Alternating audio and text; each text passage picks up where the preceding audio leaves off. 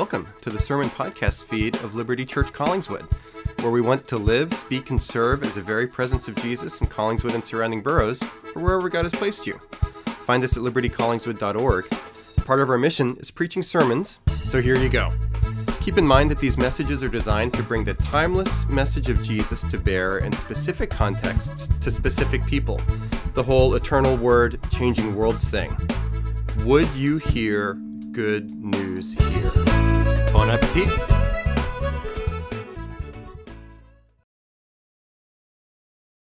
So this is from Exodus 16, 1 through 30. Hear these words from the book that we love. They set out from Elim, and all the congregation of the people of Israel came to the wilderness of Zin, which is between Elim and Sinai, on the fifteenth day of the second month after they had departed from the land of Egypt. And the whole congregation of the people of Israel grumbled against Moses and Aaron in the wilderness. And the people of Israel said to them, would that we had died by the hand of the Lord in the land of Egypt, when we sat by the meat pots and ate bread to the full. For you have brought us out into this wilderness to kill this whole assembly with hunger. Then the Lord said to Moses, Behold, I am about to rain bread from heaven for you. And the people shall go out and gather a day's portion every day, that I may test them, whether they will walk in my law or not. On the sixth day, when they prepare what they are bringing in, it will be twice as much as they gather daily. So Moses and Aaron said to all the people of Israel, At evening you shall know it was the Lord who brought you out of the land of Egypt. And in the morning you shall see the glory of the Lord, because he has heard your grumbling against the Lord. For what are we that you grumble against us? And Moses said, When the Lord gives you in the evening meat to eat, and in the morning bread to the full, because the Lord has heard your grumbling, that you grumble against him, what are we? Your grumbling is not against us, but against the Lord. Then Moses said to Aaron, Say to the whole congregation of the people of Israel, Come near before the Lord, for he has heard your grumbling. And as soon as Aaron spoke to the whole congregation of the people of Israel, they looked toward the wilderness, and behold, the glory of the Lord appeared in the cloud.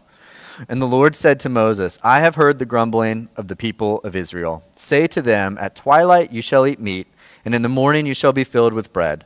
Then you shall know that I am the Lord your God. In the evening, quail came up and covered the camp, and in the morning, dew lay around the camp. When the dew had gone up, there was on the face of the wilderness a fine, flake like thing, fine as frost on the ground. When the people of Israel saw it, they said to one another, What is it? For they did not know what it was. And Moses said to them, It is the bread that the Lord has given you to eat. This is what the Lord has commanded gather of it, each of you, as much as he can eat. You shall, take, eat, you shall each take an omer, according to the number of persons that each of you has in his tent. And the people of Israel did so. They gathered, some more, some less, but when they measured it with an omer, whoever gathered much had nothing left over, and whoever gathered little had no lack. Each of them gathered as much as he could eat. And Moses said to them, Let no one leave any of it over till the morning. But they did not listen to Moses. Some left part of it till, till the morning, and it bred worms and stank. And Moses was angry with them. Morning by morning they gathered it, each as much as they could eat, but when the sun grew hot, it melted. On the sixth day they gathered twice as much bread, two omers each. And when all the leaders of the congregation came and told Moses, he said to them, This is what the Lord has commanded. Tomorrow is a day of solemn rest, holy Sabbath to the Lord. Bake what you will bake, and boil what you will boil, and all that is left over lay aside to be kept till the morning. So they laid it aside till the morning, as Moses commanded them, and it did not stink, and there were no worms in it. And Moses said, Eat it today, for today is a Sabbath to the Lord. Today you will not find it in the field. Six days you shall gather it, but on the seventh day, which is a Sabbath, there will be none. On the seventh day, some of the people went out to gather, but they found none. And the Lord said to Moses, How long will you refuse to keep my commandments and my laws? See, the Lord has given you a Sabbath. Therefore, on the sixth day, he gives you bread for two days. Remain each of you in his place. Let no one go out of his place on the seventh day. So the people rested on the seventh day. This is the word of the Lord. Thanks be to God. Would you take just a moment and pray with me?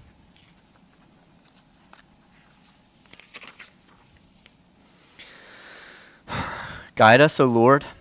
by your word and your Holy Spirit, that in your light we may see light, in your truth find freedom, and in your will discover peace. God, would you meet us this morning? As we've been praying already, uh, we need you. Uh, we, we want to hear from you. And so, as we look at your word for these few minutes, would you speak by your Holy Spirit? Would you make these scriptures come alive to us? Would you speak to us as individuals and as a community uh, that we would hear what you have to say this morning? And we pray all these things through Jesus Christ our Lord. Amen. Thanks for getting through a little bit of a longer scripture reading. It's a fun story, so I'm excited to chat about it a little bit this morning.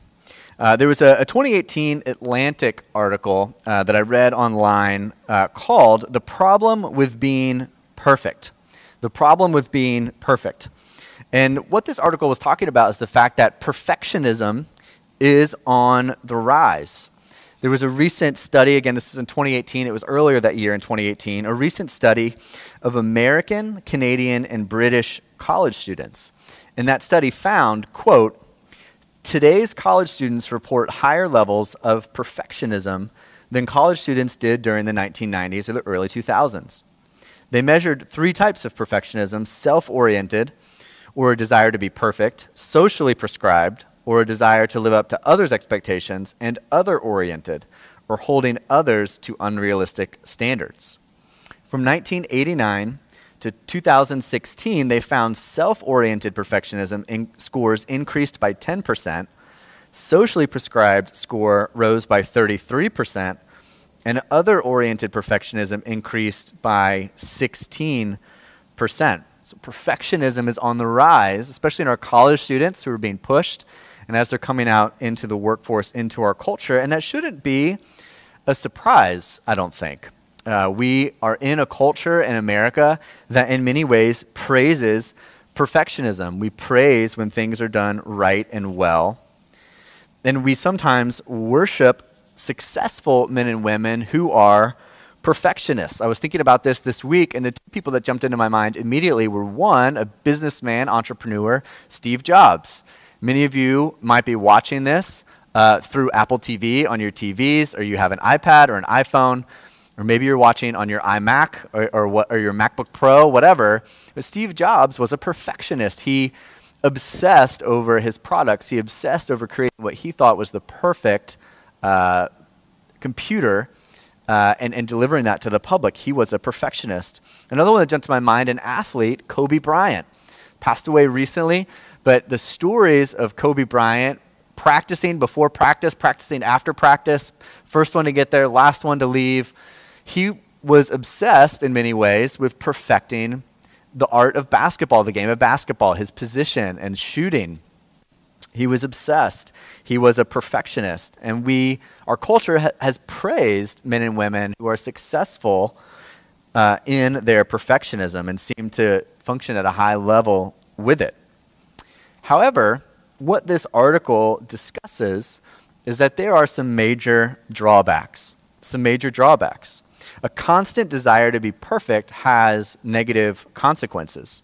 See, people that are perfectionists often struggle with low self esteem or feeling shame when they fail. Sometimes they devalue their accomplishments when they succeed. But it doesn't stop with just poor mental health, but the, the negative consequences of perfectionism also can lead to addictions.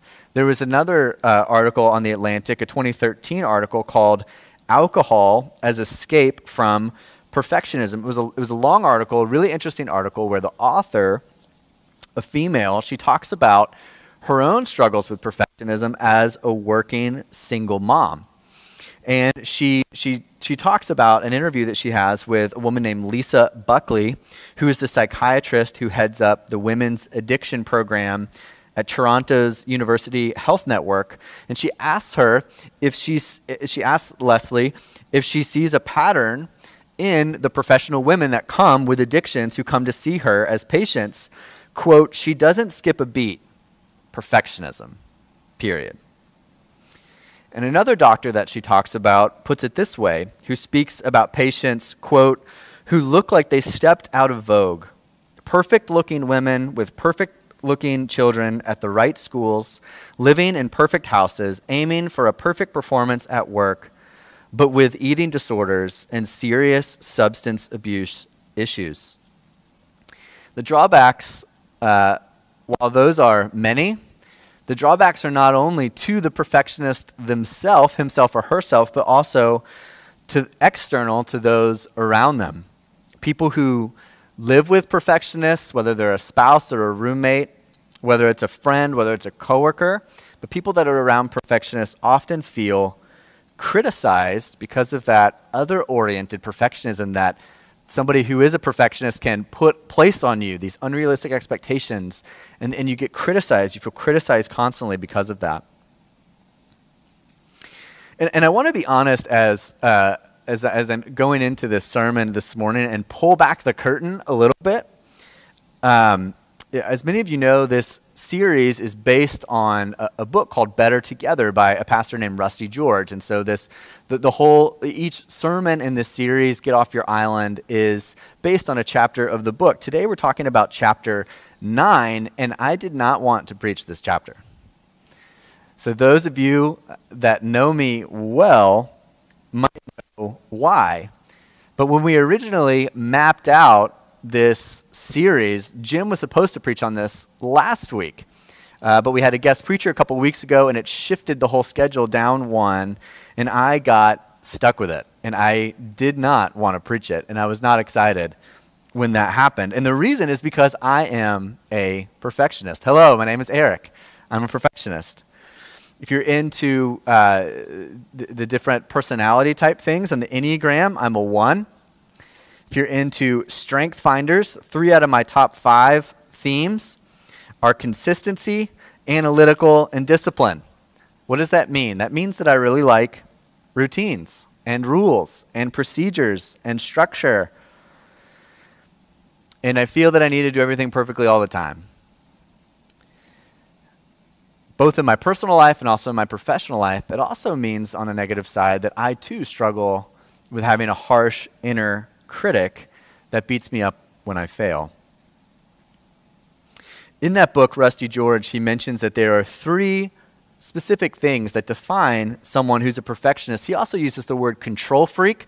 So we're going to talk about control and perfectionism both a little bit. But he says these are the three things that define a perfectionist or a control freak. One, everything I do must be perfect. Two, everyone else must be perfect. Three, conditions must always be perfect. And you may not be uh, a hardcore perfectionist uh, like I am, or like some of these other folks I've mentioned, Steve Jobs, Kobe Bryant, whoever are, but isn't it true that we all like to be in control of ourselves, to be in control of others to some degree, to be in control of our circumstances to some degree? And isn't it true that we all believe some version of, I will be happy happier, I will be healthier, I will be more satisfied, I will be less stressed, whatever, whatever, whatever, when fill in the blank is better, or when fill in the blank is perfect. I think we all can struggle with that mentality from time to time. That's a perfectionist tendency, a little bit of a control freak tendency. And as followers of Jesus, I think this mentality can creep into our spiritual lives as well. We believe that I will experience God more powerfully when I finally fill in the blank. I will be more like Jesus when he or she or they are finally fill in the blank. I will serve my neighbors. I will do all these things. I will be more like Jesus in, in, in active ways when conditions are finally fill in the blank. But the scriptures teach that this isn't true that needing all these things to be perfect in order to be like Jesus, in order to serve our neighbors, in order to whatever, don't have to be perfect. The, it actually teaches, in many ways, that the opposite is true. And that's what I want to talk about for a few minutes here this morning. So, two parts. First, really quickly, I want to look at the passage and show you how bread, this manna from heaven, was actually a way for God a means by which he was trying to free Israel from their own need for control and perfectionism. And second, I want to talk a little bit more, a little bit longer about how community, which is the whole topic of this whole series that community, relationships with other people, is God's means to free us from perfectionism and from our need for control. So, bread and community. It's the title of the sermon. So, bread first. Let's talk for just a second.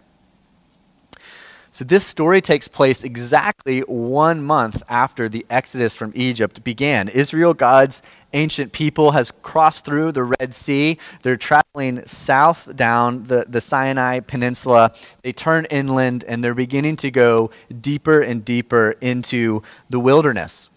Uh, you can imagine if you put yourself in their situation, there's this huge horde of people men, women, you know, parents, kids, there's their flocks that are all pushing into the wilderness. And exactly a month after they've left, they've left the Red Sea behind, maybe more fertile ground behind, and, and their food supplies are starting to run low. They're starting to panic a little bit. And you may have noticed in the passage that I read, the term grumble appears a lot in the first part of the passage. They're beginning to grumble, they're, be, they're, they're upset, and they're beginning to panic a little bit and they want to solve this problem. It's a legitimate problem. Food, it's a legitimate physical need, but they want to solve this problem their own way, which is hey, let's go back to Egypt. They were slaves there, but here in the wilderness it seems better. Hey, at least we had food to eat. Let's go back.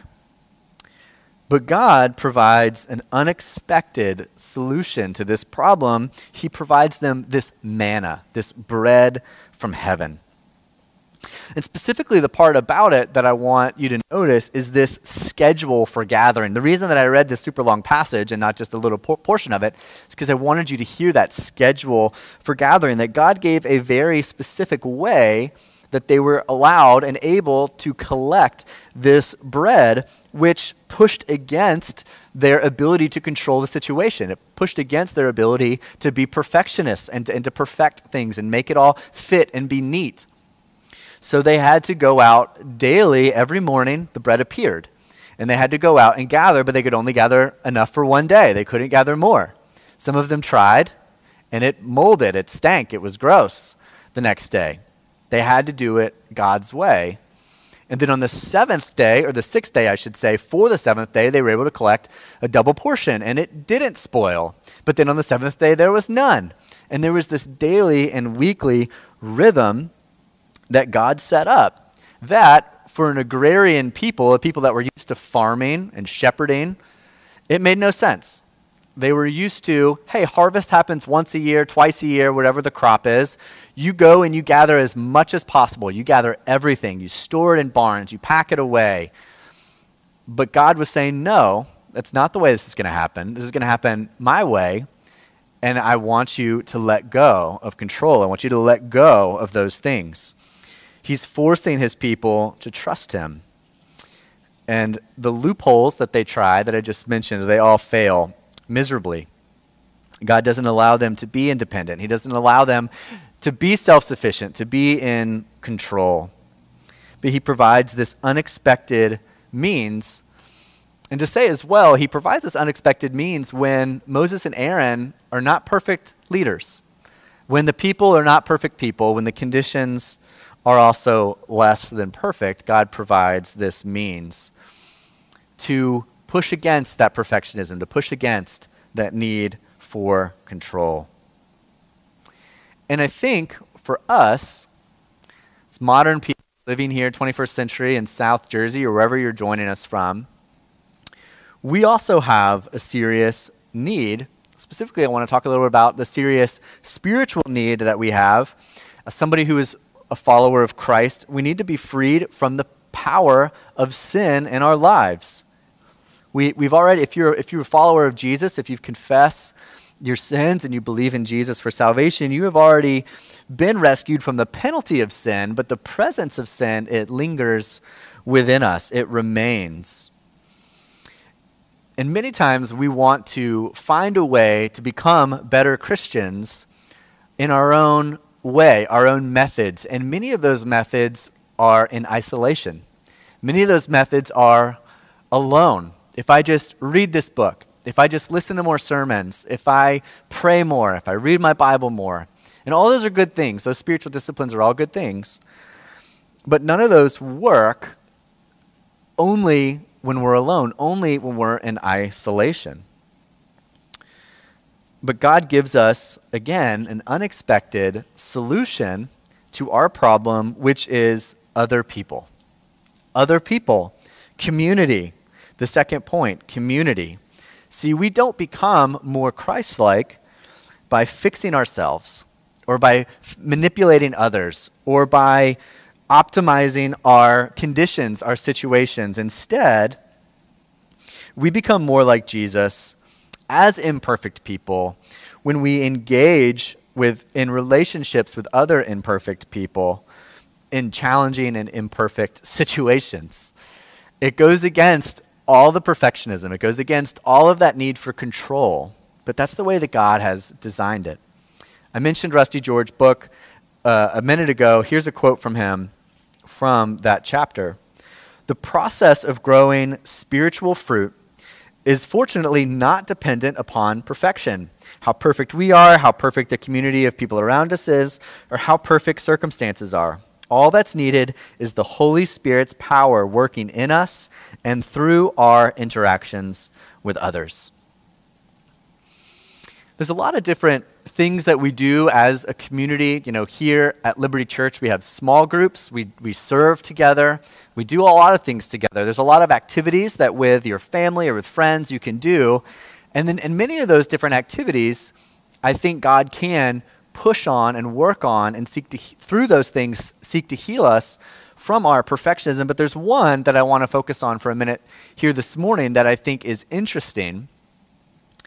God gave the Israelites a supernatural food to do that, but also for us, in a very natural way with food in our normal life, God can seek to heal us from this perfectionism. And that's when we share a meal with other people. Now, I know that sounds a little bit weird, but think, think about this with me for just a second. How can sharing a meal, such a simple activity, something that we do every day, three times a day for, for most of us, some people more, some people less, how does that help us? How does that free us from our need to control and perfectionism? You know, when we cook food for other people, what are we doing? We're actually being vulnerable, right? We're, we're creating something that we're offering to somebody else, and we're opening ourselves up to, for our mistakes, potentially. You know, I burned the chicken to be made public. We're, we're opening ourselves up to judgment, potentially, from other people. And on the flip side, when you eat somebody else's food that they've cooked and you're eating that food together, uh, you, you, have, you, you are giving up control, right? I have no idea what this food's going to taste like. I didn't get a chance to cook it. I don't know if they put enough salt in it or whatever. And even more so if you go over to somebody's house to share a meal. You're giving up control of everything. You don't have control of the surroundings, the lighting, the music. You don't have control of when dinner's going to be ready, what time you're going to leave. I think we've all been to people's houses before where they say, hey, yeah, dinner's at 7. And you show up at 7, they haven't even started cooking. And then dinner's ready at 8 and then you're not home until after 10 and you're like oh my gosh it's, it, you're out of control when you go over to somebody else's house. You're opening yourself up to that. You, you you have to let go of control. You have to let go of your perfectionism. But those meals give us the opportunity to experience the gospel when we offer something and other people show us love and acceptance back, despite maybe it's not perfect. Maybe you did miss an ingredient. Maybe you did burn the chicken. And on the other side, we have the opportunity to then display the gospel, to display the grace of Jesus.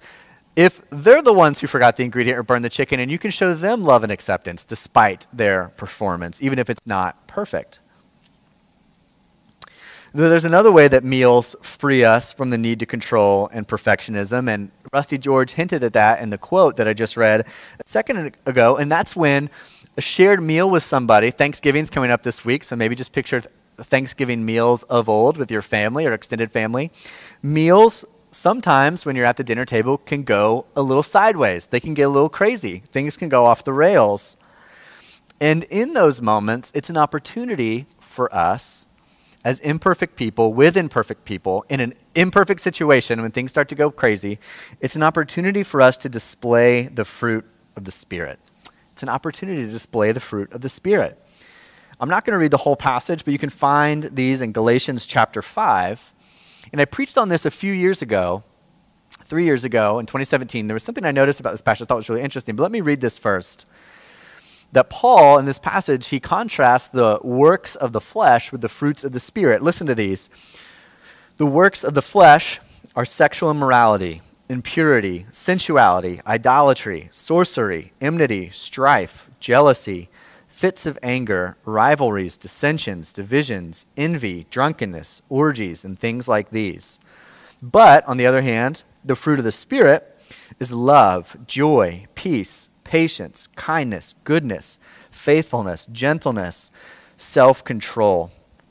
What's interesting about those two lists is that the works of the flesh, many of those, not all, but most, can be done in isolation. They can be done alone. But the fruit of the Spirit, really none of them, except for maybe joy, can be done alone. It requires other people to display those things. You cannot display love by yourself.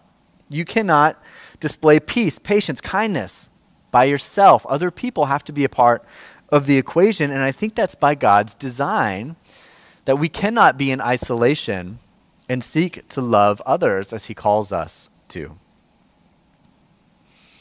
Now, I know I'm talking about community, I'm talking about sharing meals together, and you might be thinking, hey, Eric, that sounds great. Have you ever heard of a global pandemic? I have. And so I know in this season where COVID 19 is a reality, an ever present reality, that we're not gathering as much for meals with other people. I know that. Maybe we're not gathering at all, especially now that the weather's getting colder and pushing us back indoors. But if you live with somebody, whether that's a roommate, your family, if you have kids, you still have the opportunity to eat with other people and for that same rhythm, that same imperfect people with other imperfect people, imperfect situation scenario to happen. So, if you're a parent, this is a daily thing. So, I have a toddler, a two year old daughter, Olivia, and there are so many occasions. Olivia, I know you're watching with mommy. Hi, I'm sorry, I'm about to tell a story about you. I know there have been so many occasions in the last seven months, especially if we spent more time together as a family, where Carrie is exhausted from the workday. I'm exhausted from the workday. We've cooked a dinner. We're really excited about it. It's a, it's a meal we love. We know it's going to be good. We've cooked it a hundred times, whatever. You know, it's done. It's ready. We put the food on the plates. We put the plates on the table. You know, we pour the glass of wine or whatever. We put that on the table. You're starving. You sit down. You're just, oh, here it comes. Been looking forward to this all day. This got me through the whole day. I'm so excited. In like 15 seconds after we say grace, all hell breaks loose, right? Olivia is throwing her fork. She's pushing away from the table. She's screaming she's done. She's ripping her bib off. She's throwing it. There's rice flying. Our dog's panicking because there's free food everywhere. And it just goes bonkers. It goes sideways so fast. And I'll be honest, trying to be honest in this sermon as a perfectionist, I don't always react well in those situations. So I'm not claiming that I do. But those are exactly the types of situations that I think God providentially puts in my life to try to heal me from my perfectionism, to try to heal me from my need for control. God is using those moments to teach me to be more like Jesus.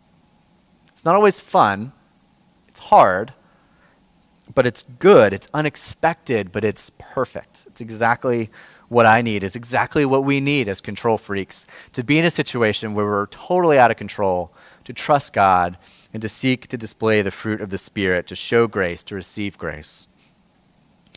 Jesus gives us the, the, the perfect example of this. Of course, Jesus would do such a thing perfect human being, lived a perfect life.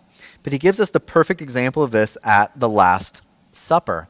This is the last meal that Jesus is sitting down to eat with his disciples before he goes to be crucified as an innocent man.